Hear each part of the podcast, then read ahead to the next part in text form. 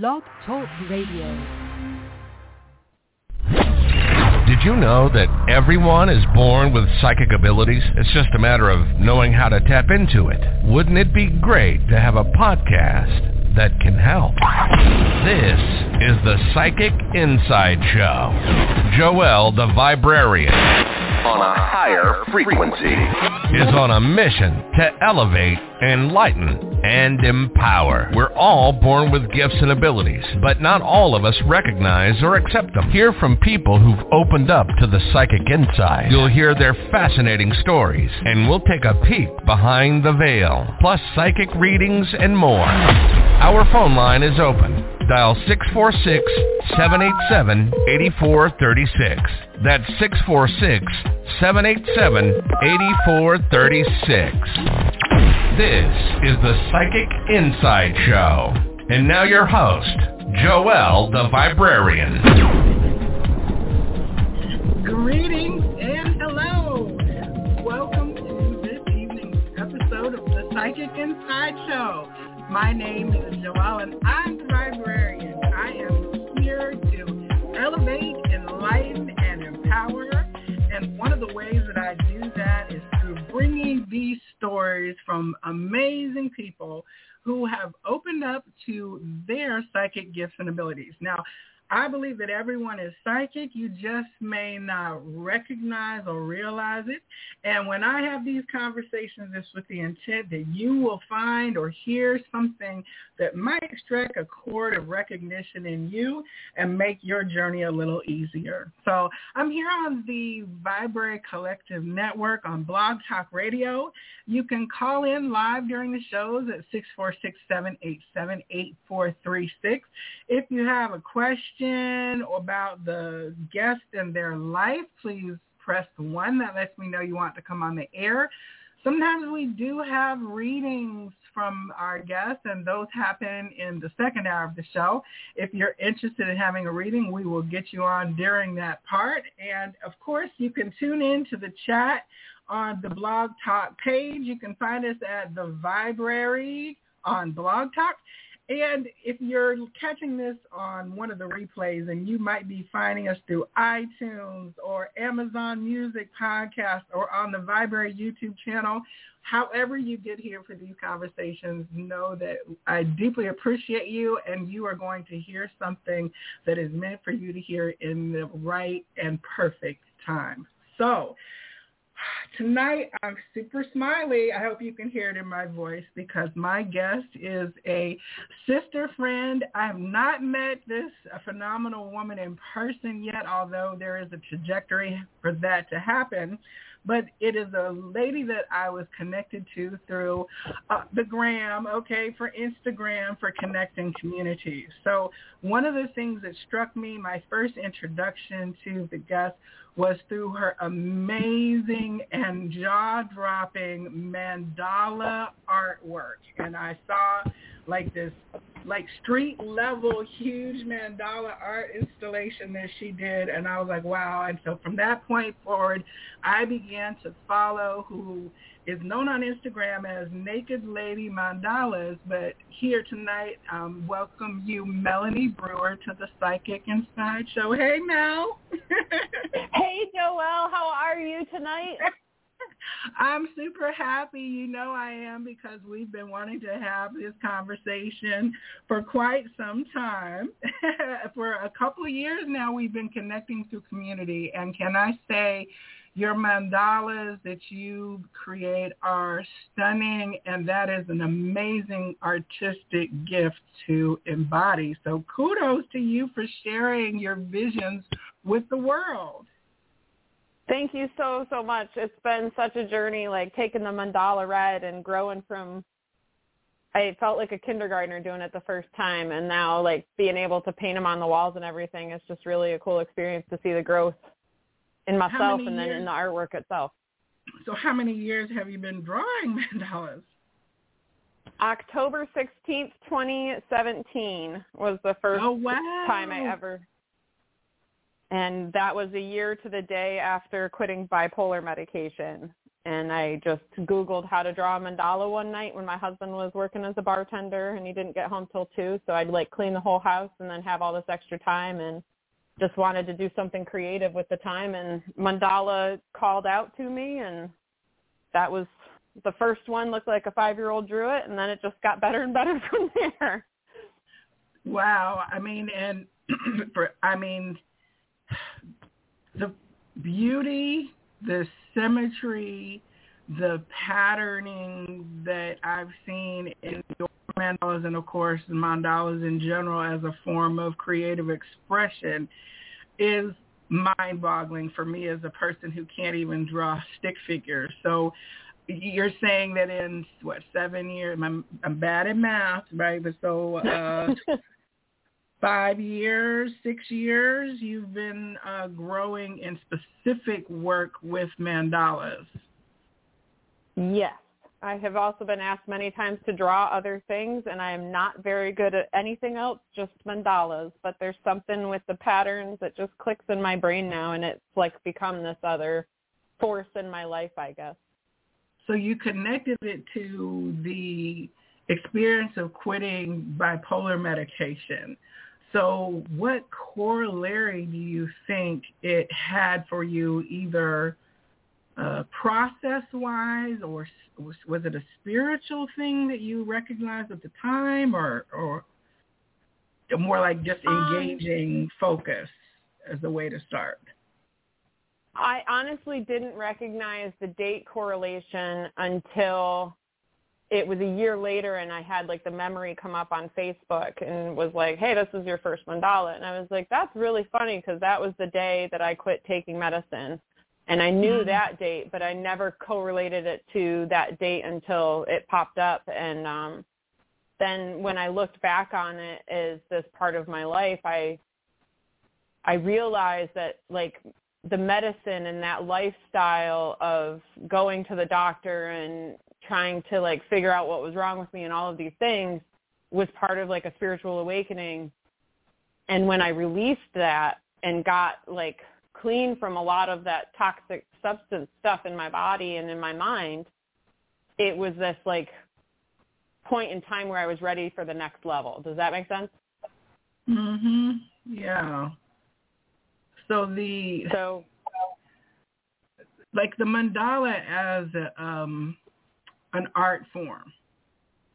Like, did you ever, when you picked up that pen and drew your first thing, did you know you were going for a mandala, or were you just like putting pen, mar- pen medium to paper and allowing something to flow?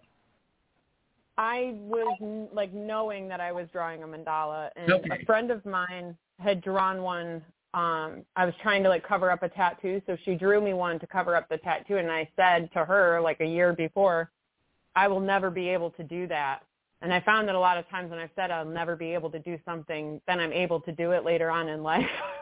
mm-hmm. And uh so with the mandalas, like I just that night I said, I wonder if I could draw a mandala, and I YouTubed it, and so a woman came on, and the mandala she started drawing was a five petal flower pattern that I had drawn my entire life, never mm-hmm. knowing where it went after that, but it was started with five petals, and she drew it exactly the same. Like I have it all in my notebooks from when I was in the sixth grade.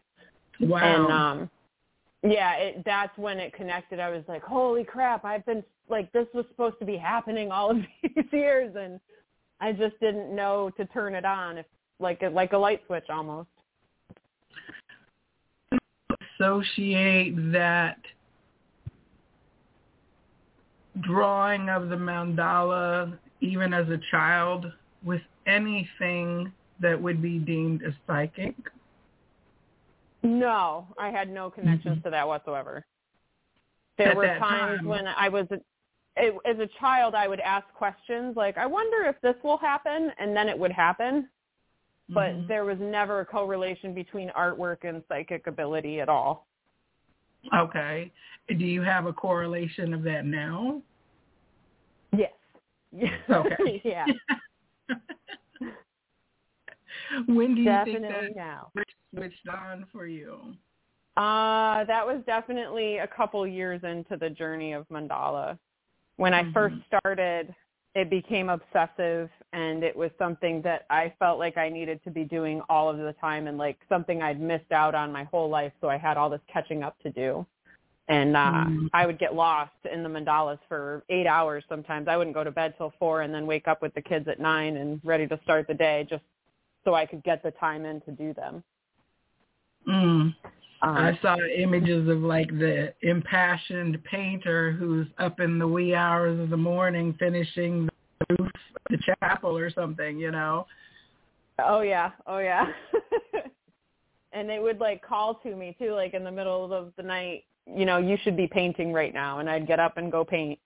Um, that's settled down a lot. It's not as strong of an urge anymore, but uh, I definitely try to do it at least every day and get when that you're time in. in. that state of creating, are do you consider it to be a spiritual channeling of shape, or is it more practical than?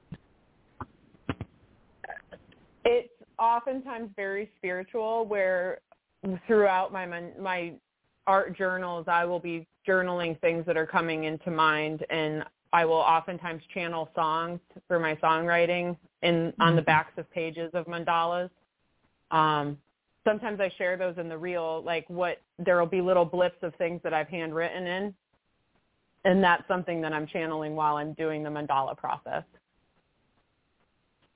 Okay, it's it's just so interesting because art is seen oftentimes as not having boundaries or pushing boundary, pushing form.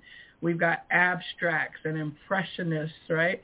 But the opposite end of that is the sacred geometry and the precision of things like mandalas and, you know, uh, sacred geometry, Fibonacci, and all of that derivative mathematically expressed uh, presentation. And yet there is still so much freedom, even though it's very specific. Like I think as a child of the 70s, we had those spirographs where you could like put the tip of your pen in a plastic form and then run it around a little square or a little oval and then it would make your little basic beginnings of mandalas, I think, for us. Yep. And I always found them so frustrating. I just could not get perfection perfection tasks uh, to to uh, not be my my strong suit. oh, so I don't want you to feel bad. Uh, my friend Sophie, um, she got us a spirograph for Christmas a couple years back, and I couldn't use it either. It was probably one of the most difficult pieces of equipment. it's like it lives in the way for you, huh? Oh yeah, it was definitely difficult. I did a, um, I think I did three spirograph mandalas for the girls uh that Christmas because I just wanted to try it out and see, and so I made like the spirograph pattern and then spun mandalas off of it from there. But mm. that that made mandalas so much harder. right, right. When you could just let it happen. I mean, oh, I yeah. think it's it's very interesting because you you know you touched on this entering your life after a time when you had come to a big decision about a direction in your life. When a person says, excuse me, I'm going to uh, transition on or off a medication profile, you know, protocol or away from something like major life moves to look yeah. back on the journey so many times we're in a position where we might be making decisions that might challenge those around us who think that we've lost it or we're just way out there and that something's not happening right for us and that is what is driving our decisions. But I found that sometimes that is actually sometimes the most sane whether it is our soul is calling us to radically do is actually the most sanest and healthiest Mhm. thing for us. So I that was 2017 that you had that experience, but that was not like really your dark night of the soul or primary catalyst life experience. Would you, what would you rank that as like your primary transformation tower moment? My, hmm, I've had a lot of those. um, I saw, so looking back now, like there was a time in 2015 where I was working as this travel nurse and living this life and I came across two really horrific car accidents back to back. They were about 10 to 15 days apart. I don't know exactly. Um, the one car accident, the man lost his kneecap. We couldn't find it and his leg was partially detached.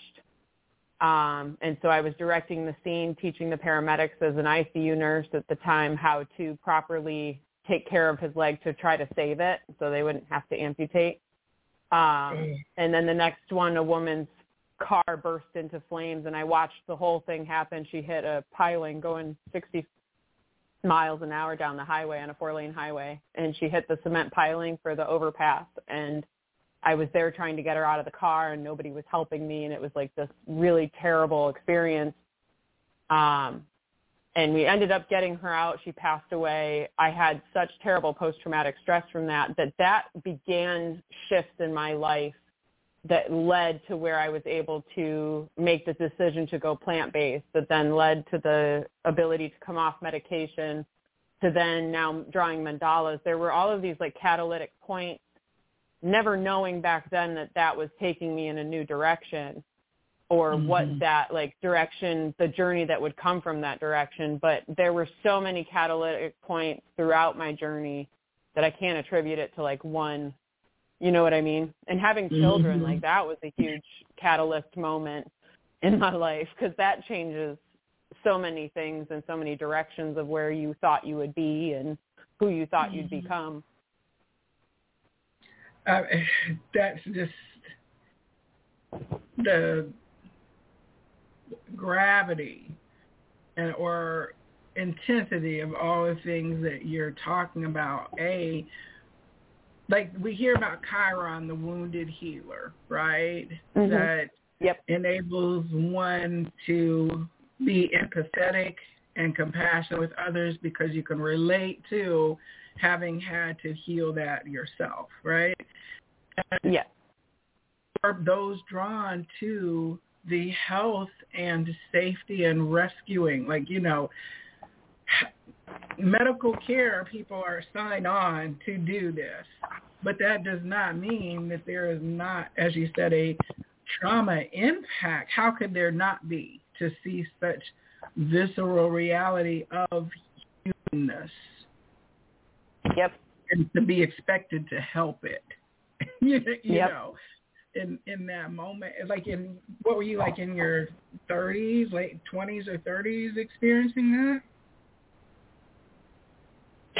I'm having to count now. I think it was 29 or 30. right. and who Scarlett- prepares you for that? What's that? No, what prepares a person for that? Um, nothing, because I had seen a whole lot of really awful things in the hospital system. And the interesting thing is that those kinds of incidences have followed me my whole life. So there was a hmm. time where a boy had a bike accident right in front of me and I watched the whole thing and was there to help assist the situation and he ended up being airlifted and in the hospital for weeks. Um, he was so badly injured. And so there's multiple experiences throughout my life where I, I guess I was that wounded healer called to action in these circumstances. Um, when it came to nursing and being called to the medical profession, I really, I, I'm honest. That's part of the Naked Lady Mandala journey. But I didn't join nursing to care for people so much as to have a quote unquote real paying job was what my parents told me. I wanted to be an opera singer and they told me to go get a real job. Mm-hmm. and nursing was quote unquote easy where you could make really good money and you worked a really easy schedule of three twelves on. You could take six days off and do six twelves in a row. Like you could really have a flexible schedule, live a um, really like quote unquote easy life. And so that was what signed me on to nursing. Through that, I really found that I loved caring for people. I was a wonderful patient advocate. I helped out in really difficult circumstances that most nurses don't see throughout their career. I would find these really horrific things happening around me that nothing that I could have prepared myself for or I didn't even know it existed most of the time and most of the nurses. I worked with wouldn't have ever seen these circumstances happening. Um but I just I I guess as part of that, like you said, the Chiron, the wounded healer uh, archetype within my life, it's always been a calling to just be there and help people. Yeah. And have you had past life regressions? I mean, do you have past lives in the same kind of healing service? Um, I did a past life regression back in 2017, and was told by my higher self that I was in the, like an Amazon jungle type situation and I died in childbirth and watched the death of my self back then and learned about the baby that I had and that my mother who was my aunt in that lifetime cared for. And uh there's been like similarities throughout this lifetime and that was where I made the connection that there was some like I was meant to be there to help these women in childbirth mm-hmm. so they didn't experience what I went through.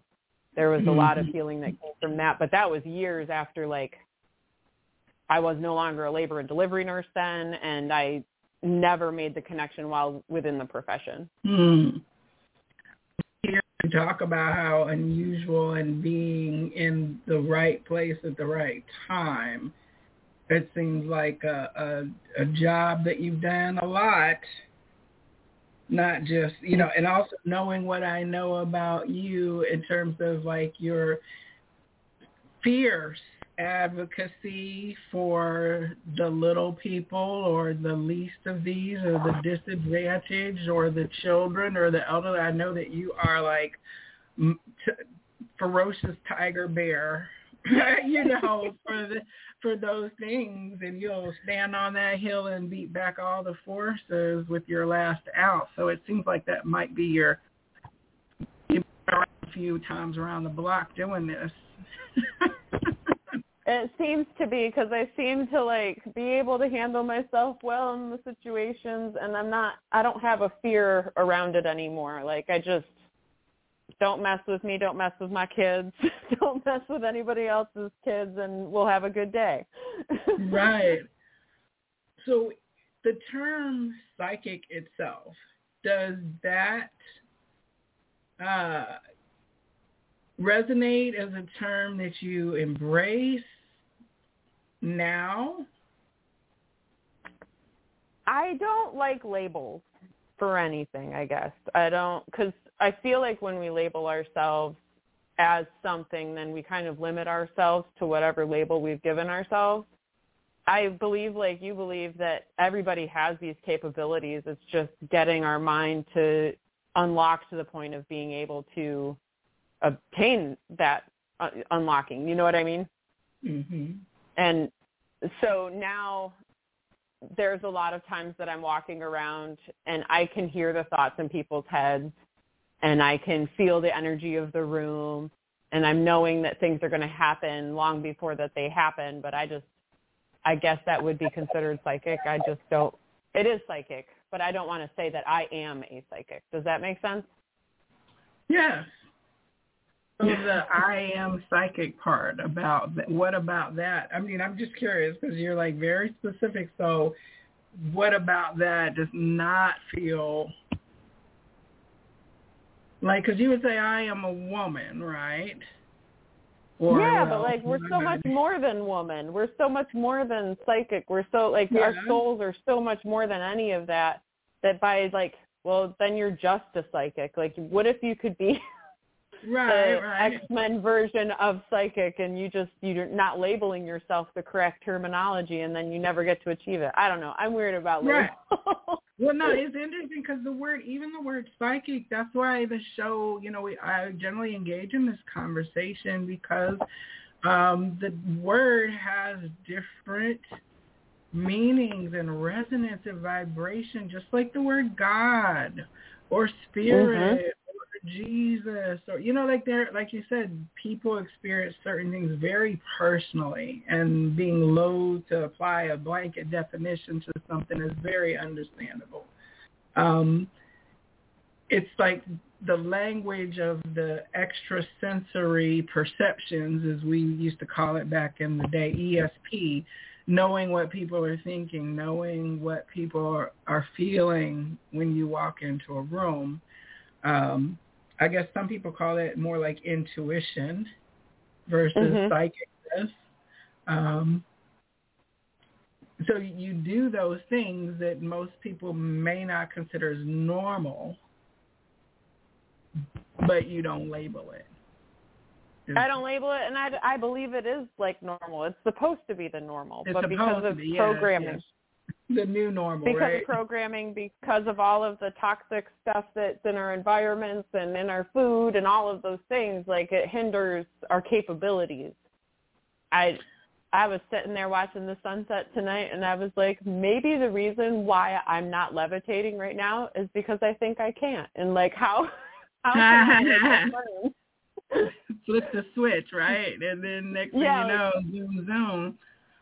But like, it might take me a hundred years to get there, but I'm going to keep trying. well, that's the beautiful part about the soul that says it doesn't matter how many supposed linear years it takes for us to become all that we can become, but we're as souls, we're going to just keep trying right? Exactly. Which is that's what exactly. a mandala is. A mandala is like uh, it can go into infinite expressions at oh, every yeah. level. Oh yeah. And I could put 30 more layers within the petals that I've already created. Like there's just it's completely infinite just like life and full of layers. It's all about mm-hmm. the layers. now, in terms of your stepping into being a healer for others. I know that you do you you've published excuse me published uh, coloring books and you host workshops for people on the the art of mandalas and self exploration, right? Yes. I've and, taught folks from the age of four to eighty and anybody can learn the power of mandalas. Okay. And so was it just naturally people would say, how'd you do that? And you would start having a conversation. The next thing you know, somebody else is listening in, or did you have a desire to pass on the medicine that you had learned for yourself? Um, I started knowing that like anybody could learn it when Scarlett started to learn them at the age of four and mm-hmm. recognized mm-hmm. like she had to keep the symmetry the best she could and to like repeat the patterns and the power of it. And I was like, well, if I can teach Scarlett, I could probably teach other people.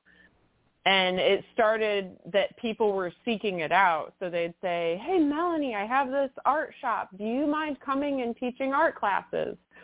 Hey Melanie, it was the Arts Council. Can you come and teach mandala classes at the Arts Council? And so I was pulled into it whether I wanted to be or not because I remember really mm-hmm. fighting and I was very scared and hesitant and didn't think people would like me and that I wouldn't be a good teacher.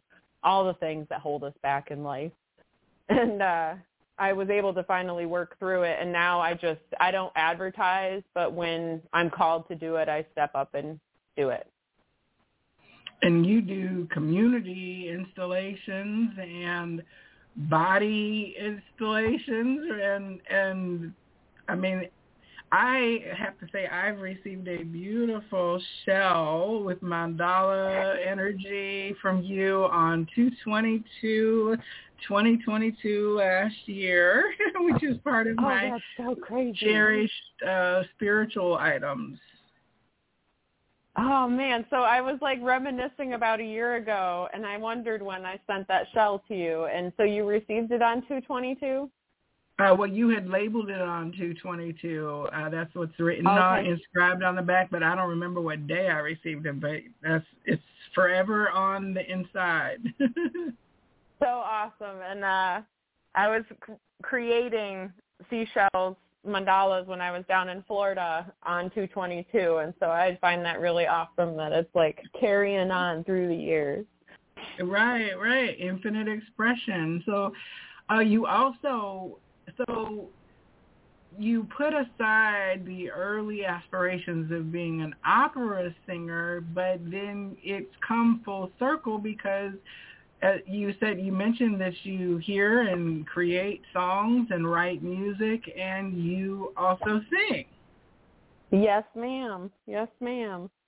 Uh, I started getting pulled into solo performing at open mic night at a little restaurant they have here on the beach that's been doing it for like 40 years and uh was pulled up on stage kind of against my will but I did it and um that started it off and so last summer was my first summer solo gigging the whole summer um Monday nights and it was a 4-hour gig and uh started writing music after three psychedelic mushroom journeys in 2020 mm-hmm uh, that kind of opened and unlocked some creativity. I'd always wanted to write songs, but never thought that I would be capable of doing so. And after I did the three psilocybin journeys in March, April, and May on the full moons those year that year, and then August I wrote my first song, mm. and wrote 24 songs by January of 2021. Wow! Um, so it did. It popped the court right open. It did. It just came out of nowhere. And so last summer while I was gigging, it was awesome because my parents always told me that like being a musician isn't a real job. And one of the nights I made more money per hour than I ever made as a nurse. and it was all in mm. cash tips. And I was like, this is amazing. My parents was wrong. right. It's so affirming, right? Oh, yes. Oh, yes. One of the things that's... about where we are now is that we get to have the freedom of experience, right? To our oh, yeah. previous generations, what they think we could do, it was the reality for them, right? um, exactly. Instead of passing on the boundaries, I think the generations now are trying to pass along the freedom. And I know you have children, and again, you're very much about them being free to express themselves without labels and without boundaries and to become their fullest selves rather than thinking that they cannot do something or don't have the voice for or the talent or ability to do whatever it is that they might think they wish to experience. Yep. I always tell them just try it, like see what you're capable of. You never know what is possible and that even goes for like my youngest daughter is heavily connected with nature and animal spirits and I tell her like touch the plant, feel the plant, see if you can hear like see if you can hear. Feel if you can hear what the plant has to say. and uh I talk about like fairy spirits and they believe in Harry Potter and the possibilities of that journey, which I know is like conflicting in Christianity and all that stuff, but I don't I don't know what's possible or what we're fully capable of because I haven't seen the end game and nobody has. And so I never want to limit my children. I tell them maybe we can fly one day. We just haven't unlocked it in our brains yet. Like I just want them to be fully open to experience whatever this world can offer us because it's the coolest video game that we're playing, man. right. it is definitely interesting when you get. I think when you get past the the earlier traumas, the dark nights of the soul, the oh yeah seeing things that the human mind is not really emotionally prepared to see, and experiencing woundedness and harm that comes from the frailness of the human body. Yeah, that part isn't the fun part, right? No, but like that still goes on for me. Like I got in a car accident in November and then got in Mhm. another surfing accident just a week ago or 2 weeks ago, however long now. the human body's frail. That's a really good point. But the human body is also really strong because I dated a funeral director and I learned in the process that it takes two hours to burn a body to ashes at 1800 degrees Celsius. That's mm. so powerful because if you think of burning paper, like it's gone in a second. You burn a tree that's been here for thousands of years. It doesn't take mm. two hours to burn. You know what I mean? Like, right. It's just we're really powerful beings, still limited by a third dimensional experience. That's so interesting. I never heard that it takes that long and I'm glad that you brought up surfing because you know I was coming around for it. One of the things that I think is like uber cool, dude, is that you are a surfer girl, and you go out there, a woman, a woman, right, Mother Ocean, and a lady surfer, and you mm-hmm. ride the waves that are out there with the sharks and all that stuff. So yeah. hats off to you for your adventurous athleticism. if you would have asked me in 2016 when we first moved here, I would have told you I will never do what they're doing. and here I sit doing exactly what I said I never would do and just fell into it by chance where uh dude I met at a surf shop said, could you put a mandala on my surfboard? I'll trade you surfing lessons. And that mm-hmm. started my journey. wow. So like, what an energy exchange. Oh yeah. Oh yeah. All my mandalas have been pretty much for trade where really cool opportunities end up coming from what I've created. I don't want to charge money for it. I more want like I traded yoga being able to go to the yoga studio for free for a really, really long time, the guy said. And then he gives me a really good deal on bulk produce for our juicing business. So it all works out and energy exchange, it doesn't always work out the way we expect it to though. Right. Well, one of the things that you mentioned, touched on, and that I know also from our interactions is that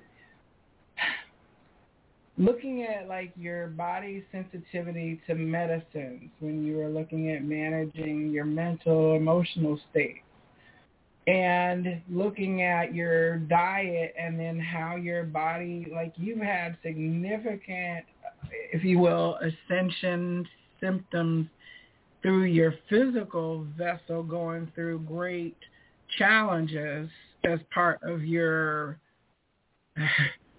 caterpillar to butterfly experience, like your body has really gone transformed quite a bit. Oh yes. Um, before plant based, well, I broke my L1 vertebrae. I had a burst fracture and was in a back brace for six weeks and was close to surgery along with breaking my sternum in two places at the same accident. It was a horse fall. Um, and I was also in the ER back, I was 14 and had a ruptured disc that nobody was able to identify because our hospital there didn't have an MRI. And they finally identified it when I broke my back 10 years later. And um, so I've gone through those physical changes of dealing with chronic pain very early on in life, um, not being believed when I was told, telling people I was in pain, dealing with the pain for years and never experiencing relief, um, becoming a drug addict from the pain and then becoming this mother of three children that I had.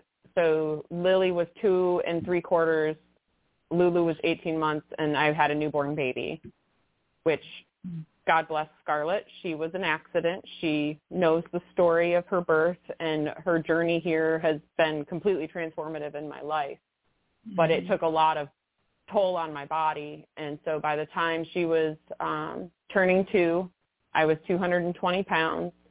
I was very pale. I slept 16 hours a day if I wasn't working. And when I was working, I was still sleeping eight hours during the day. Um, the sleep was never enough. I was very mentally unstable. I was not able to care for my children for long periods of time by myself because I was so mentally unstable. Um, I didn't really go out and experience nature. I watched a lot of TV and Netflix and stayed holed up in my bedroom because I just didn't feel well. And when we I ended up having to go dairy free that summer because I ended up lactose intolerant in July of 2016. And then after eating a giant goat cheese cheeseburger, which was absolutely like it tasted really good and I can still remember it. I was up at two o'clock in the morning the next like that night and my neighbor was downstairs who was a vegan and I said, God, I'm so sick and tired of feeling sick and tired. And she said, go vegan. And I was like, that's not going to do anything. I'm a nurse. I know how to heal people. And that nobody talks about that. She's like, maybe you should start checking different resources than what you've always been told. And I said, okay. And I started looking. And by seven o'clock in the morning, I'd made the decision we needed to go plant-based. We needed to uh, do it as a family because I knew I would fail if we didn't. And I begged my husband, I said, after me trying all of these medicines, trying to be here and be present and be with you guys because you don't want me to leave this planet. I attempted suicide many times. I was in the psychiatric ward many times. Um, I had multiple drug overdoses that I didn't tell my husband until years after I got sober and uh, had many near-death experiences where I went to the other side and they t- said, no, you have to go back. You have purpose and meaning here. Um, it took all of that and then finally made that decision and we went plant-based September 12th, 2016 and by October 16th I forgot my medication in Southern Shores where we were living at the time on the Outer Banks and I was driving to Norfolk, Virginia. And I'd forgotten my meds like one time before and I didn't die. And I was like it's okay. You don't we only had one car so you couldn't even bring them to me so I just made it through the weekend, and when I came back, I was like, I'll take one half of my lithium tablet so that I can just get back on course, and it's not going to mess me up too bad because it would make me really groggy. And I was mm-hmm. comatose for 14 hours. Chris couldn't move mm-hmm. me. I mm-hmm. fell asleep with the girls at nap time. He couldn't move me. He couldn't wake me. He was mm-hmm. very close to calling the uh, hospital mm-hmm. and asking what to do the next day. And so I talked to my neighbor, the vegan, and she said, maybe this is a sign you should go off your meds which isn't always the best thing to listen to, but as a nurse and somebody at their wits end with all the crap that I've been going through all these years, I finally said, you know what, I'm going to try. And I didn't tell my husband that I went off my meds, and I didn't tell my mother who ended up staying with us because we needed a car because I'd quit my job shortly after that. I didn't tell anybody. And it was three weeks later that I finally fessed up and said I've been off my meds for three weeks. And my husband and my mother looked at each other and said, you have never felt, acted, looked better than you have these last three weeks. Mm. And they were blown away by the transformation. And that gave me the courage and the willpower to keep moving forward and to just kind of leave the medical system behind. And I tried going back into nursing after that, but recognizing how much changed for me with an incurable illness according to the DSM-4, which is your mental illness uh, book mm-hmm. that they used back then when I think there's probably a DSM-5 or 6 now. Um, but it's the diagnostic manual of mental illness. It tells you it's incurable. It tells you it's impossible to cure people with bipolar. And yet here I stand unmedicated all of these years. I don't even take Tylenol or Motrin anymore for pain. I use turmeric. Um, I can count on my hand, one hand, the amount of times I've needed an anti-inflammatory in those seven years or six and a half years that it's been. And it's just because of like shifting what I'm putting in my body. So I don't remember where this was going.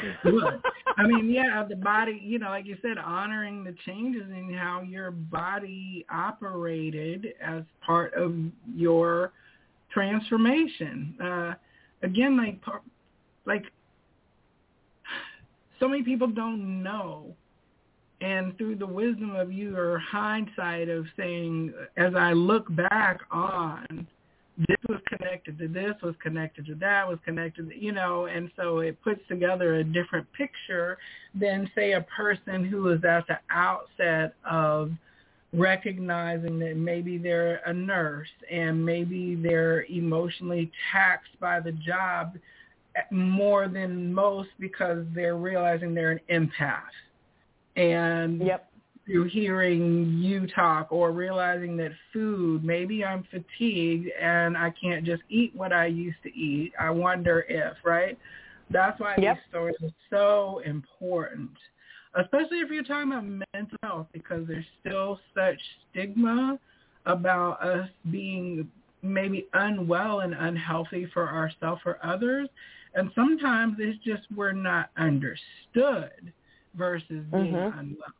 And a lot of the things like clairaudience, when you can hear spirit, or clairvoyance, when you can see visions and physical things that maybe are not observed by other people, that can present some interesting experiences in the traditional mental health system, as I'm sure you can attest to. Oh yes, and I also can attest to that. Whenever we would have a full moon, it definitely changed things for people as well, including myself. So it's definitely an energetic it's an energetic shift to dealing with mental illness and dealing with the sights and the visions and all of the things that come with it. But maybe it's not mental illness. Maybe it's all of that stuff coming to the surface for us to just deal with and process and figure out and learn about all of this stuff. Because like if all of those things didn't happen, I wouldn't have figured out who I was today. You know what I mean? hmm absolutely. And like you said, sometimes our language often is so narrow and fails us. And things that we, you know, not even 50 years ago, we would have been institutionalized just for even having this conversation. This Oh, conversation, yes. Right? It'd be like, no choice. You're going over to this little big building here and meeting these two burly guys in white, uh, white outfits, you know? Oh yeah. I What- went there. I thought that my horse could talk to me, and they sent me off to the hospital. And now I know he can talk to me. well, that's the other thing I was going to mention. That's so funny. I love how spirit does it because I was wondering if you communicate with your horse and or other animals as part of your healing work. Are you like Yes. a pet whisperer, horse whisperer? I'm an I can connect with pretty much all of the animals and creatures and there's times where we found like bees in our house and I'm like, "Oh, it's thirsty, he needs a drink." You give him a drink and he flies away. Like I just know it's a knowing when I have that connection. It's not like I hear their voice actually speaking, but it's like a thought will pop into my head. Um we just adopted a family of 5 bunnies. I'm the year of the water rabbit. It was the year of the water rabbit, and it was completely unexpected. But I said, "All right, spirit." I said when I saw all the signs that I would know to take the leap, and sure enough, all those signs showed themselves. But that mama rabbit, I can hear all of her little thoughts in her head, and it definitely helps. It helps us, and helps me teach the children as well, like that these are sentient beings. They have feelings, they have experiences, they have social interactions, and they're able to grow up with a different perspective of what animal life u- at least used to be for me because I grew up on a farm. We butchered, we didn't butcher, but we sent the animals to butcher cows, Mhm. pigs. Um, we raised beef cows most of my childhood, and so I've experienced that end of things. Chris and I met, my husband and I met as um when we were goose hunting with separate groups of people. so uh I've had the full spectrum and the full viewpoint and perspective of animals and how humans have perceived them and then like the different aspects and the different ways that they can be perceived. And that comes through being able to hear now and listen. And I didn't have those abilities until probably the last five years. Those clicked in for me. And be- you became aware of Yeah. that. I would definitely put forth the idea of you as an earth keeper in terms of how you show up in the world as a light worker because you're always out there and if you follow uh, Melanie on any of her platforms you will get a beautiful connection to beaches and trees and animals and nature and birds and the sky and all of that, and you're out there not just observing, like you're advocating and picking up trash, and t- your kids and you are going and doing conservative act, you know, conservation centric projects and activities. Um, that's just really seems very strong in your heart to to be caring for all of the living things of the planet. I would agree with you, except I never saw it through that perspective until now. So that's awesome. Thank you for that. yeah, like you're you're all about the animals and the nature. I'll tell you that. Um, and so people can catch you there in the Outer Banks. Like they could catch you. Do you put your music schedule on your website, or mostly just through your social channels? I kind of post it through my social, but I really keep it. I'm not very sharing. I don't like to share it so much because I still I still have performance anxiety. And so I just try to like tunnel vision it and be like, just get out there, play. Don't care who shows up. Um, where I'm playing, it's very busy already. Like they'll have an hour and a half or hour and 45 minute wait time before they're able oh, to eat. So there's already a ton of people there and I kind of prefer that they don't know who I am while I'm out there playing. ah, you like to just be the pretty voice appearing from nowhere that they hear magically while they're doing their meal or whatever. Exactly, exactly. like, where's that angelic sound coming from? Oh, that little lady over there in the corner with her guitar. yep. You know, uh, you're so the juicing business is also something that has emerged kind of like post pandemic in in terms of taking what you've done for yourself and your family to a larger circle of beneficiaries. Yep, and that didn't even turn on as plant-based folks until January of 2021 when we bought our first juicer.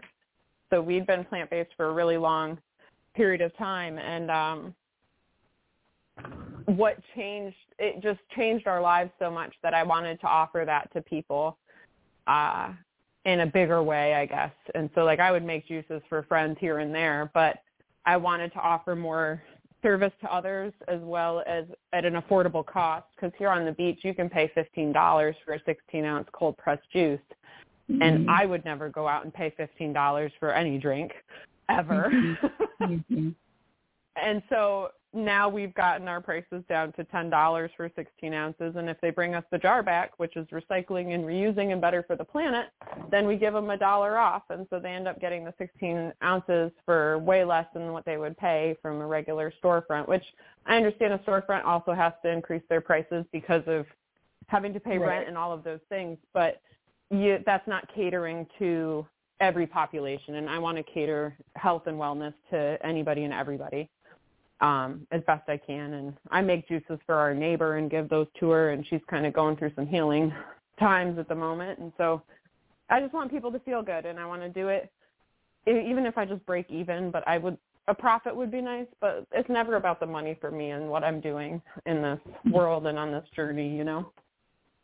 Yeah, well, uh, energy exchange, you know, uh, is a beautiful thing because we're meant to be supported in all things, not just financial abundance, but abundance of joy, abundance of laughter and good times, and uh, good, happy feels while we're doing that thing that we know how to do that's going to help other people. So I know when you're uh, got your kitchen whirring and scurrying and all your green, vibrant rain, your rainbow of earthen cornucopia, I know you're happy because I've talked to you at different times when you're like in the midst of that or in the midst of your mandala art. That's like a real high vibe time to catch your energy for sure. Oh yes. Now, um, on you have a YouTube channel, and I will say that also for those who are interested in connecting, I find that you speak very authentically about the raw and the real, uh, the good, the bad, the ugly, the indifferent, the middle, You you know you, Oh, yeah. you show your emotions, you show your anger, you show your tears, and you just keep it raw and real. that is a great way to describe it. um, what I made just you start that was to like begin to share in public like that? It was the naked lady mandalas. It was baring my naked soul for other people so that they could heal on their journey and maybe take something from whatever I've talked about or said and apply it to their own life and learn through the experiences that I'm learning through. You know what I mean? Mhm. So uh I just wanted to be upfront with people. I'm not good at technology and trying to edit videos and stuff like that. I finally after all these years figured out how to like put pictures at the end, but I just am a mom of three kids, living a really busy life and trying to like edit or apply makeup or put nice clothes on or do any of that stuff. It's it's too much. So right. I just figure people should see me as I am and however I come across is how it was meant to be seen. I try to embrace it and let it go. Well, you are definitely doing that, and I admire it, and I connect with it. I'm a subscriber, of course, and you know. Thank you. Um, um, Same to you. I love your channel and how you are able to like talk and interpret and just show things in a different perspective and in a really kind way too. Like sometimes I'm a little bit tough on people, so it's nice that there's a little bit more of a gentle force out there. Well, you know, we each have what we have, it, but we all need the. You know, there's times I need that uh that male kick in the pants that cuts through the chase. It's like, yeah, well, you know what? That's bullshit. So, but how about the other side? It's like, oh, you're right. Okay. I have a couple good friends in my crew who can do that same thing and cut to the chase, and I'm always like, well, you know, you know, the gentle whatever. It's like, oh, okay. you know, we, everybody has their application in this world, and there's definitely times that we need that gentle force, and we also need the kick in the ass. So, right, Every- right. And on your channel, uh, have you started doing card readings on your channel? Yeah, I know you. We talked about it on the side, and I don't think I've seen more than a Uh, couple where you're pulling cards. I did it a very long time ago, and while I enjoy doing the card readings, I just it's uh, it's that extra time commitment that I do, you know, and I I usually when I'm making a video, it's really random, it's on the fly, it's not planned. It's like, oh, this thought just popped into my head, I should record about it, and then I do. And so the process of like getting out the cards, cleansing the cards, and doing all of that extra stuff, I just it's too hard to walk up the stairs one more time. I know that's right. Do you see yourself making um, any more spiritual tools like your col- you have a coloring book, right? Yep, I did uh, the Naked Lady Mandalas workbook back in, I think I want to say 2021.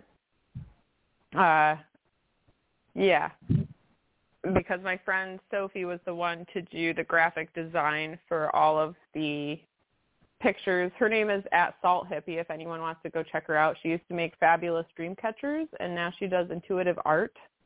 Uh, she was a big life changer in my life um, a wonderful catalytic person to kind of give you the swift kick in the butt that you need sometimes. But she definitely helped design the workbook and uh, people through writing, which is very hard to do. I struggled a lot trying to put into words what is so easily spoken for me. But to teach people the process of mandala, what mandala meant to me, um, how it helped me and shaped my life, and then it gives 10 pages of stencils so that it's like uh, the sacred geometry stencils I call them or the skeleton of the mandala and then you're able to build and grow the shapes from there. I sold I have one book left and I haven't ordered more uh just cuz I I don't I don't know if it's there's a fear holding me back or what it is, but I just trying to go with the flow of things and um there's already people wanting more. The classes that I've been doing the last couple months have been very successful, and so I think the draw of mandala is definitely growing. The conscious meditation, the healing that comes from it. Um, I did so I did the workbook, and then I did stickers, but uh, yeah, I, I don't know, like it I feel like I need to do more, but then I ask God when I need, how am I going to get more time to do these things? There's not enough time in the day. you, you need one of those things Hermione Granger has that allowed her to take two classes at the same time. exactly, exactly. I need another Mama Mel working around. right, right. Well, I just, I guess I feel like it's the, it's, I can see it I don't know what it is, what the tool is, but I I, I see it. so I okay, it's not time for it to emerge yet, but I definitely know there's a, a divinatory, something that's going to be a spiritual access pathway through your art I, on personal way. I think it has something to do with doing like another grouping of mandala stencils, but also pairing it with some of the nature photography I've been doing mm. and a little mm. bit of the poetry that I've been writing. So it oh. might be a different a different book compared to the previous one that was like the basic workbook and then it pairs with in the back of the workbook there is a QR code so that you're able to go to how to learn to draw the mandala um, on the YouTube channel, and then you directly link to there, and it takes you through step by step. And then there's another video that I did after the book came out of like how to draw the sacred geometry circles. Mm-hmm. Um, so that my mind is blanking. I'm sorry. I mean, I, if you like you said, there's no lines, there's no boundaries on all the things that you can expand into. Clearly, uh, exactly. You know, and same for everybody.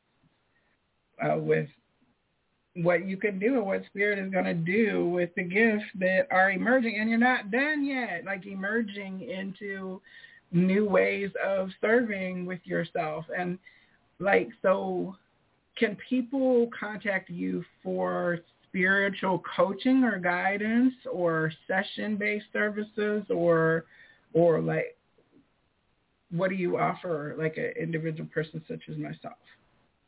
I would love to offer spiritual coaching services. It would be donation based. I'm not going to ask any type of monetary donation because I if people want to do that type of energetic exchange, great. If they would like to do a trade, great. I love trading and bartering because guess what? The government can't take your money when you trade and barter. They're hands off. So that's one of my favorite forms of energy exchange is because like I did a mandala on a handpan drum and I haven't shared the pictures yet um because the dude was giving it to his wife for her birthday and so I didn't want to spoil the surprise but I traded him to tune our piano and getting your piano tuned is like 200 plus dollars. And so nice. that was like the perfect energy exchange because the government's not touching his deal on the one end and it's not touching my deal. So Right if people want spiritual services, I'm all about that. I've um, offered coaching and advice and spiritual insight for years for people. It's just always been an energetic exchange in one way or another. What about your mandala pieces? Are do you have a shop or do you commission or like how, how does that work? I did do um, an Etsy shop at one point but the way that that all works is that I have to put a dollar amount on something sacred and something spiritual, and that is very hard for me to do. It's not possible through Etsy to do like a donation based thing. So with that, um, I kind of stopped selling. I stopped doing markets. I stopped really like putting the artwork out there for sale, and I basically just started giving it away to people.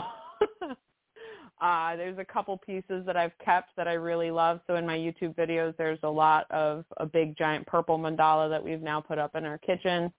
Um, and there's an orange one that's up in our living room and then another one that my friend Sophie did. But pretty much all of the other mandalas I've done are just fair game. And when I feel like I'm supposed to give it away, I give it away. Uh, the seashell thing, I might do like a, I don't know, have 20 slots available and I could make 20 seashells because I was thinking about that today. That's one of my favorite canvases to work on is a seashell because it's portable. You could take it with you. It's mm-hmm. uh it's a gift from God and it's a gift from nature and Mother Gaia and it is a gift for us to experience and it also like brings back a little bit of the color and vibrancy that these shells used to exhibit before our waters became so polluted and before all mm-hmm. of the mm-hmm. dredging and the shrimping and the trawlers and all of these things. I feel like that's a big reason why these shells wash up in such consistency and frequency is because of the damage we do do to the environment.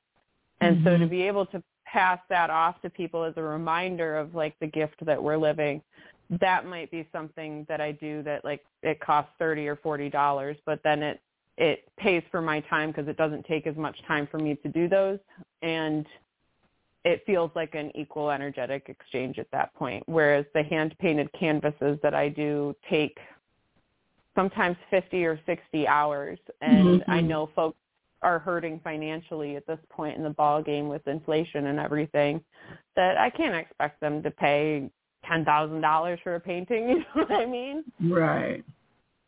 So seashells might be where it's at in the future.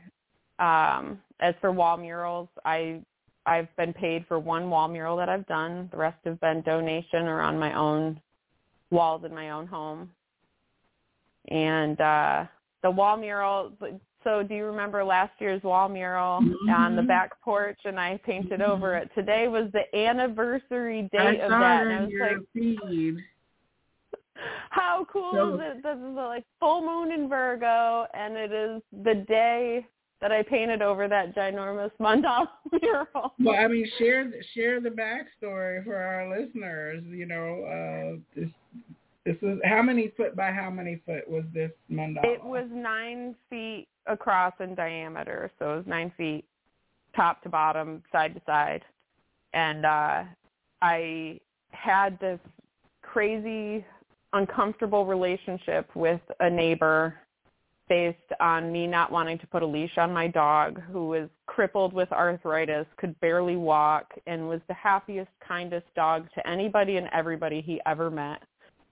And so putting a leash on him, it just felt redundant because he could barely move. mm-hmm. And we had these interactions. She turned me into the HOA. She was not kind. She'd say nasty things when I was walking him. It was just very uncomfortable relationship. I ended up writing a song about her and one day singing it to her. She didn't know. She didn't know it was about her. I should call it Miss Sandy and then she'll always know. But uh she was this like conflict in our life when Huckleberry was alive, and so Huckleberry passed on when he was 12, May 26th. That was the full moon in uh, Scorpio that year, the day after, and uh, he passed on, and I had such grief and such a hole in my heart from his passing. For years, I'd cared for him as this hospice patient, and I made him smoothies with wheatgrass powder in them and gave him like all every meal that we had he had his own plate that i'd cook for him so he was spoiled rotten and loved beyond all measure. And when he disappeared from my life it was an empty hole in my soul. And i grieved so hard and was so angry and frustrated. And finally one day i was like i'm going to paint for huckleberry and i'm going to paint a giant mural and it's going to help me heal from not having him in my life anymore and take up the time that I had spent all that time caring for him. And then I was no longer like I had nothing else to do and so I was like I'm just going to paint. And so I started painting and this mural took off in size. I didn't realize like how it was going to grow so huge. And my girls helped me. Each color that I chose for the mural was chosen by one of our family members. So mine was dark purple, Lily's was the light purple, Lulu was teal, Scarlet was this bright hot rod pink color, and we chose Chris's color to be green. And then um, navy blue was huckleberry. And so each color was intertwined and touching each other because we were all this big family. And as I was mm-hmm. painting it, I knew that the HOA would find out and there would be some big stink about it and I figured it would happen early on like I'd get caught and I'd have to cover it up and it wouldn't be this big deal.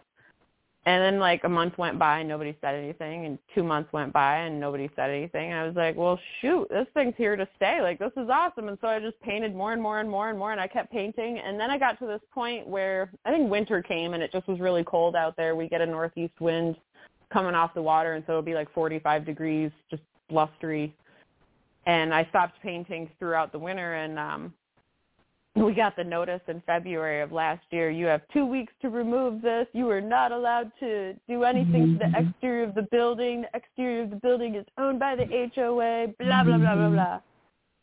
And uh it's like, man, Miss Sandy, she turned me into that HOA again because they had pictures. This person had taken pictures of the wall mural, and the crazy thing was, it was beautiful. It was Mhm, it gorgeous. was. Yeah. we would have people walking to the pool while I was painting and the kids would stop and stare and they were so excited and they'd be like, "Mommy, can we come back and see it tomorrow?" Mhm. And they just it brought so much joy to the community. It was very exciting.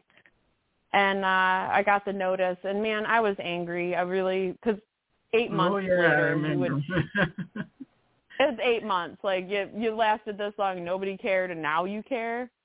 But uh we I decided I was like, I just got to do it. They're going to charge us three grand if I don't do it, and so it took me a total of like maybe forty minutes to paint over Mhm. it, Mhm. which blew my mind because it took probably over a hundred hours to put it up there right. but uh I had shingles right so they got they gave us the notice and I think I found out I had shingles like 2 days after the notice and I couldn't walk. I couldn't stand on my leg. It was very painful with the nerve ending pain and um constant burning and fire.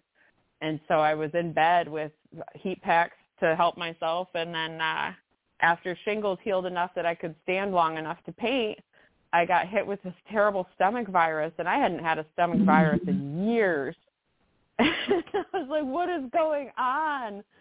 And finally, it was the day before I had to, like the final day that I had to do it, and uh I woke up and I put in probably three hours, and then the next day I did the extra three hours, and then painted over it right after. I don't even think the paint was fully dry that I painted over but I finished it, completed it, and painted over it, let it go, and said goodbye to Huckleberry kind of a final time. And he's still with me, of course, but Mhm. it was a healing project that needed to happen that also was not permanent and was never meant to be permanent. In which mandalas I don't believe are meant to be permanent because life is ever changing. Nothing is permanent, and the only thing that is permanent is that it's going to change. So with that Mhm. perspective, it made it easier to let it go. And so it was definitely kind of, I won't say awe-inspiring because awe isn't the right word, but it definitely gave one a pause of reverence, really, as I watched the time lapse of it disappearing back into a blank canvas, so to speak, and recognizing all those individual lines that were just merged when you slapped that co- you know it was very much like a uh you had to pause and reverence the moment to to Yep. honor what was created and what was undone in the same breath you know Yeah. And that video of the time lapse, that was like the icing on the cake of the whole situation because even though they forced me to paint over it, and while I did the time lapse of it, I was like, screw them. Like, I'm going to be painting this mandala forever on social media, and it's going to look like I just swished it up there, and they can't take this away from me. And no matter how much they want to try to hurt me or bring me down or whatever it is, like, it can't happen. And I'm going to find the positive light in this. And I found out that the, like, I figured, I felt that the video was like the prize at the end of it almost because it's so cool to watch it just like swish, swish, swish, swish on, and it Mhm. looks like I painted it that way. I've shown it to so many people, and they're like, "Are you painting it like that? Like, how are Right. you doing this?" And I have to Right. tell them it's reversed. right very different. But I mean, uh, the process of creation, right? A mandala starts at the center point of possibility, and then what shape it takes. It really is a beautiful lesson to say that we have the ability to direct that in a way that can be that something beautiful and infinite is going to be able to emerge and that we all have that ability within is something that you have nakedly been showing us. So thank you for that. Well, thank you. And uh, the other thing I wanted to say too with mandala, and one of the biggest lessons I've learned from it was to break the habit of perfectionism and break the need for control. And whenever I made a mistake within the mandala, and it'll be like a slip of the pen or I use these paint pens and sometimes it just pours a huge puddle on whatever I'm doing. And I have to like sit there and stare at it and it feels so relevant to life where accidents happen, mistakes happen, problems happen, things arise that you're not expecting. And you have to sit there and like figure it out and decide which way to go. And it ends up, I swear, every time that those accidents, those mishaps, those mistakes within the mandala, and I feel like this is true for life, end up being like one of the most important parts of the journey. And mm-hmm. that's like the thing that people focus on. They're like, wow, I love what you did with that pattern. And I'm like, well, that was created by a total accident. And I hated it for like 30 hours after I was painting it and trying to figure out how to fix it. And it just, it's a mirror image and reflection of life um, overcoming our mistakes, overcoming our accidents. And that's also part of like the naked sharing of the journey is mm-hmm. that we gotta we gotta be honest and truthful and that was like really taboo in my family you didn't talk about what happened behind closed doors and like going crazy and off the walls and stuff so that's also part of baring my naked soul is i don't ever want to be told you shouldn't talk about that we should mm-hmm. talk about it because it's going to help it stop it from happening, you know? Right. Right. I mean, life was messy. I did these things. They turned out like this. No judgment. They were what they were.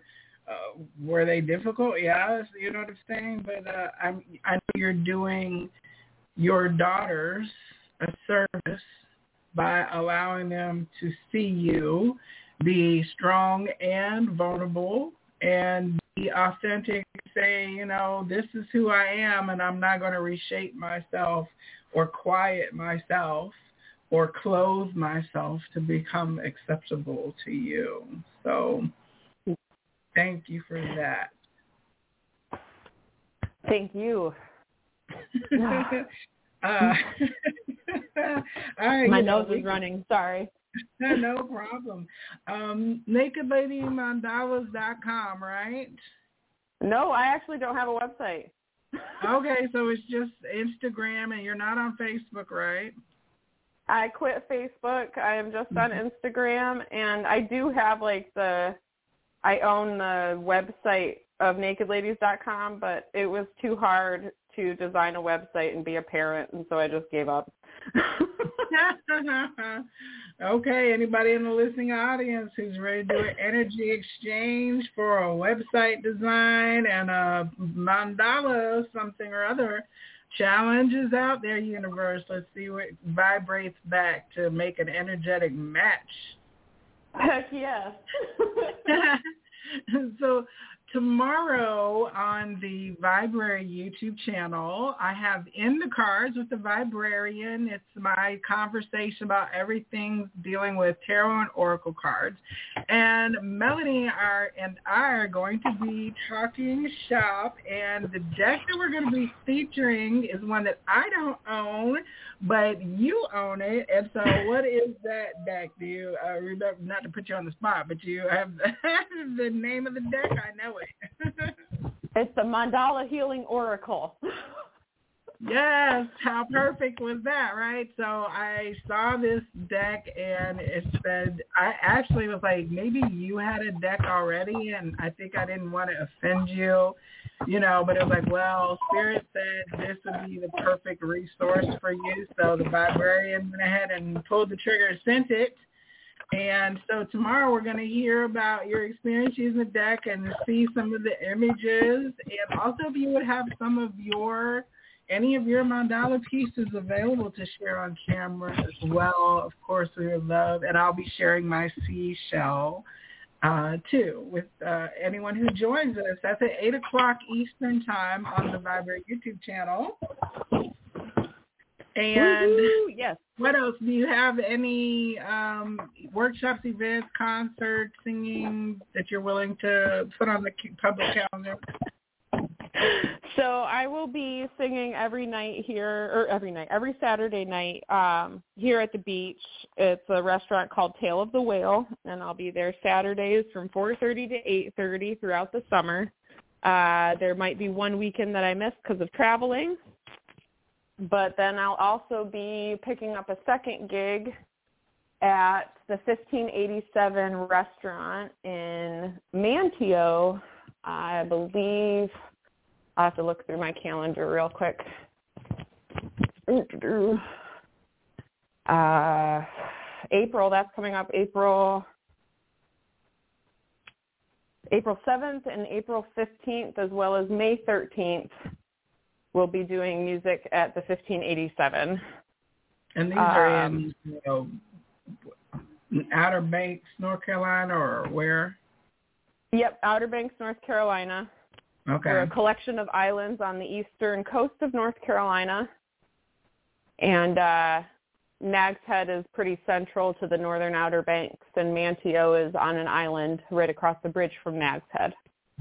So they're oh, within a 30-minute Hmm? Yeah, if you're summer in there, if you're going to the beach for the summertime and you want to get your family on that health tip while you're there, the uh, surf Surfside Juice Co., right? Yep, Surfside Juice Company. We will also be featured in the farmers markets um, in Secatan and Wanchese every Saturday throughout the summer, as well as every Wednesday at Island Roanoke Farm, I believe. Um, and we'll be featuring our juices there for people to be able to come and purchase. Yum. Okay. And then in the fall, look for some beautiful program we're going to be putting together. Uh, mandalas, mantras, and medicine and meditation, and I don't know all the magical M letters we're going to be putting something together along with our dear sister Shannon, also known as Heaven to Earth 1111, for a consciously elevating getaway weekend in nature, connecting with self and with uh, the mandalas as a form of expression and it's going to be awesome. So stay tuned for that, right? I'm so excited. And the funny thing with all of the M's, I always wanted to have a restaurant that was like mandalas, music, magic, and more. And that people would say, oh, you wanted to go out to the mm tonight and have that be like the mm-hmm. theme. yeah, I'm going to, mm-hmm. yep, you want to go to the mm-hmm. I love it. Well, Melanie, I just thank you for sharing your story and for being naked uh, and, of course, being able to see you. That's one of the positive things about the social connectedness is being able to be introduced to your energy, to stay connected with you, and to then have that morph into a personal supportive connection of sisterhood and spirit and community has been something that I think is a perk, one of the bonuses of this life that uh, makes me very happy.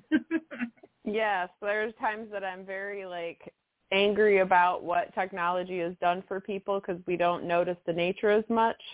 But one of the benefits of technology is that we are all connected much easier than it was before and I wouldn't be who I am today without you, Joelle. So I just want to give my big thanks and gratitude to you because there are many times that I've been on this journey where you just knew to send me something, and boy, did it resonate oh, and change my path. That spirit all the way. You know, I don't even claim credit for that. I know I get a message. It's like, well, let me send this, okay? Because it's like I'm walking in Mexico uh, down the streets of Playa del Carmen. And as we're talking on the phone, I stroll by this wall-sized mural that says mandalas, and it's a, it's a club. And I'm like, let me pause this conversation real quick just to take a picture. No, you're not gonna believe this. And you're like, oh my god. no, you definitely yeah, and you have to take credit because you listened to spirit and you took what was being asked of you and you then did something with it. And so do take credit for reaching out all of those times. And I just truly appreciate our friendship and the communication that we are capable of having because of this technology. So thank you, Joelle. You're very welcome. Now I do have somebody. Let me pause here because we do have more time, and I have somebody on the phone lines who has raised their hand to come on and ask a question. It might be a psychic reading question, so Melanie, you know, I know you'll let spirit flow with whatever answer you have. And uh, anybody who's waiting on the phone lines that wants to come on there, understand disclaimer moment. Your reading and conversation is happening in public space oh, oh, the person disconnected.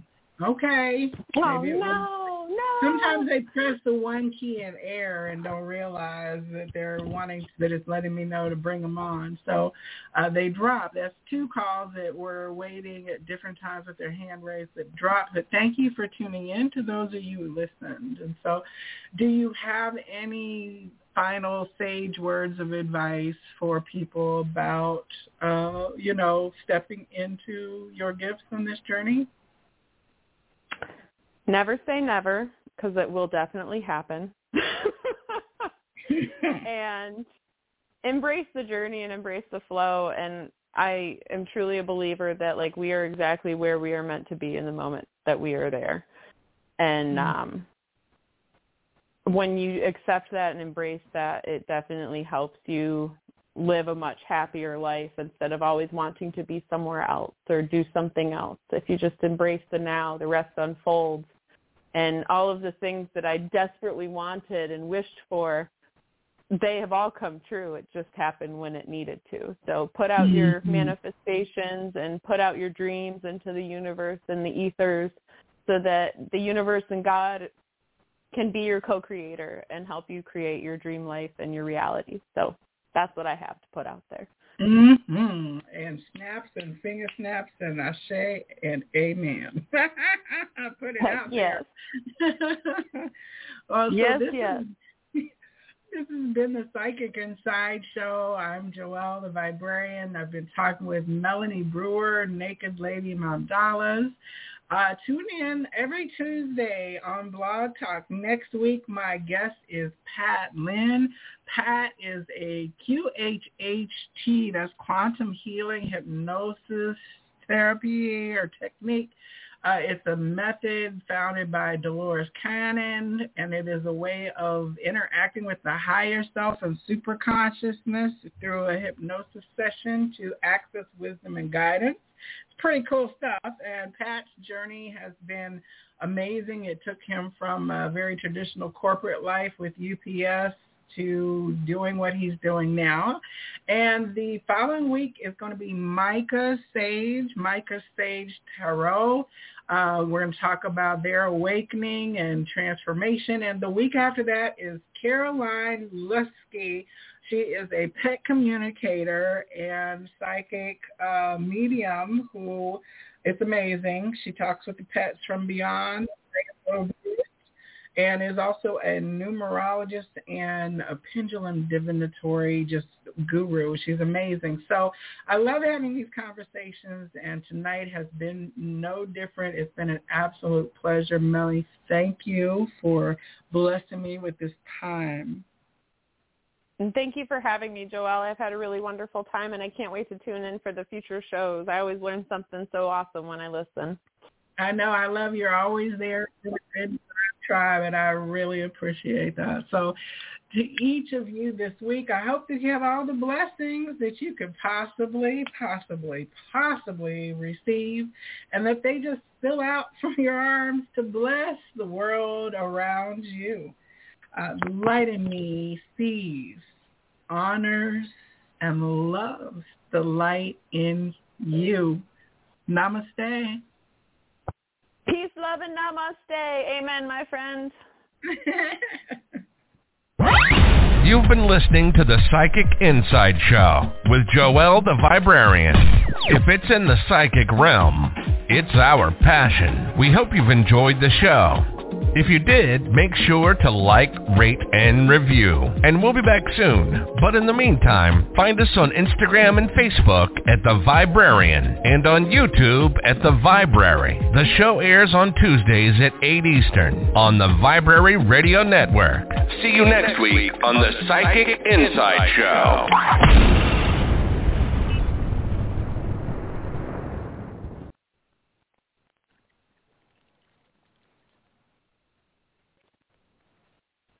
Hello, it is Ryan, and I was on a flight the other day playing one of my favorite social spin slot games on ChumbaCasino.com. I looked over the person sitting next to me, and you know what they were doing? They were also playing Chumba Casino. Coincidence? I think not. Everybody's loving having fun with it. Chumba Casino is home to hundreds of casino-style games that you can play for free anytime, anywhere, even at 30,000 feet. So sign up now at ChumbaCasino.com to claim your free welcome bonus. That's ChumbaCasino.com and live the Chumba life. No purchase necessary. VGW. Void were prohibited by law. See terms and conditions. 18 plus.